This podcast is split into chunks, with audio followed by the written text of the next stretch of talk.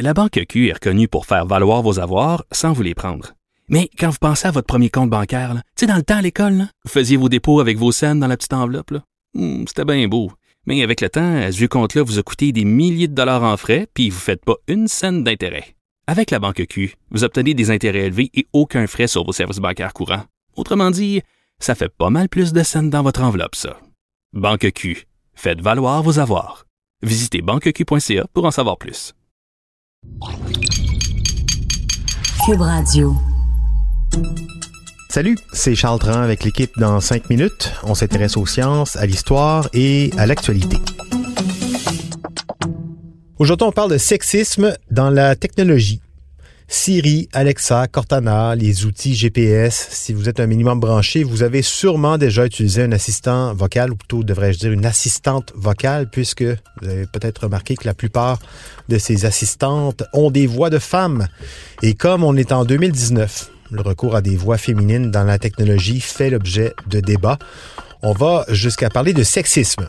Pour en savoir plus, voici Vanessa Destinée. C'est un débat qui fait rage dans la Silicon Valley. La mecque de la technologie de l'information américaine est souvent pointée du doigt. On parle d'un gros boys club ou d'un party de saucisses. Hein?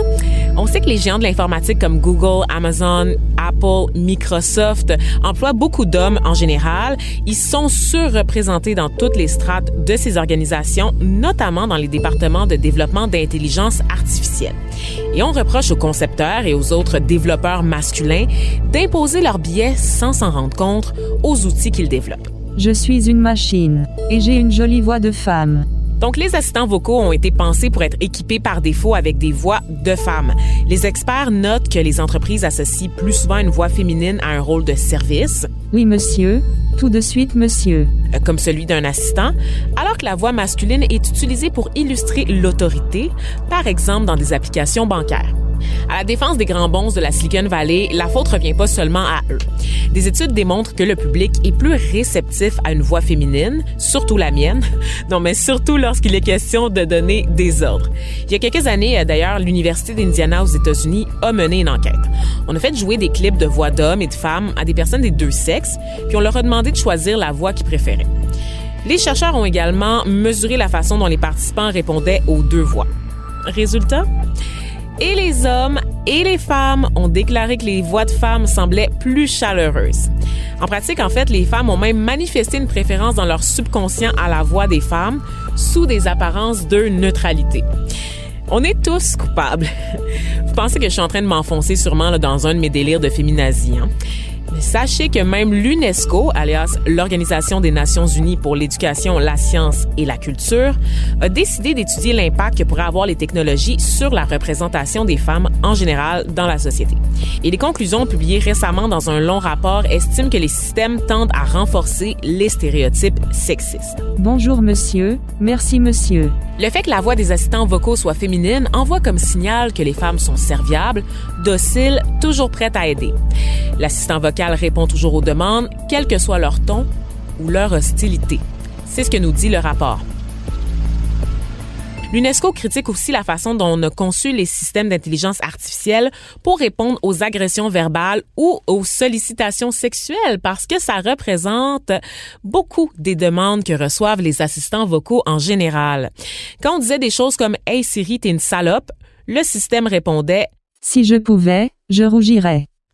La réponse a été ajustée le mois dernier. Elle dit maintenant Je ne sais pas quoi répondre à ça. Hippolaï. c'est pas, c'est pas super, hein?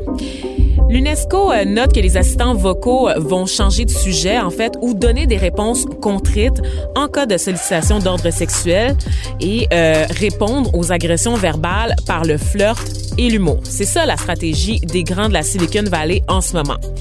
Leur technologie à voix féminine ne répond jamais de manière négative à ce type de sollicitation-là.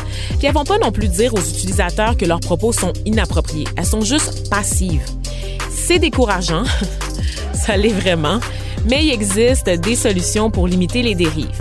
D'abord, laisser le choix aux utilisateurs de choisir la voix qui leur convient. Parce que pour l'instant, Cortana et Alexa ne proposent pas de voix d'homme. Siri et Google Assistant, par contre, permettent à l'utilisateur de choisir, mais la voix est toujours féminine par défaut quand tu installes l'application. Sinon, il y a aussi ceci. Hi, I'm Q, the world's first genderless voice assistant. Think of me like Siri or Alexa, but neither male nor female. Ce que vous venez d'entendre, c'est Q, une voix non genrée présentée à la dernière édition du festival South by Southwest, une espèce d'événement showcase en matière d'art, de culture et de technologie. Ça a été présenté par une équipe de chercheurs danois qui sont membres d'un collectif sur l'intelligence artificielle. La voix de Q a été développée dans des soucis de représentation d'abord pour les personnes qui sont non-binaires, n'est-ce pas? C'est une conversation qu'on a de plus en plus, mais aussi pour combattre le sexisme. Le collectif a travaillé conjointement avec des linguistes, des ingénieurs et des techniciens et ils ont fait appel à des volontaires pour enregistrer des voix dans le but qu'elles soient non genrées. Comment ils ont fait ça? Bien, après avoir fait euh, écouter des enregistrements de voix masculines et féminines à des milliers d'auditeurs, les chercheurs se sont concentrés sur une seule voix qu'ils ont ensuite traitée de façon à enlever toute l'intonation dans le but de la rendre neutre. Share my voice with Apple, Amazon, Google, and Microsoft. And together we can ensure that technology recognizes us all. Ouais, et espérons que l'appel de ce fameux Q se rende jusqu'aux oreilles des grands décideurs de la Silicon Valley. Doivent déjà d'ailleurs avoir été euh, sensibilisés à la question. Merci beaucoup, Vanessa Destiné. C'était en cinq minutes.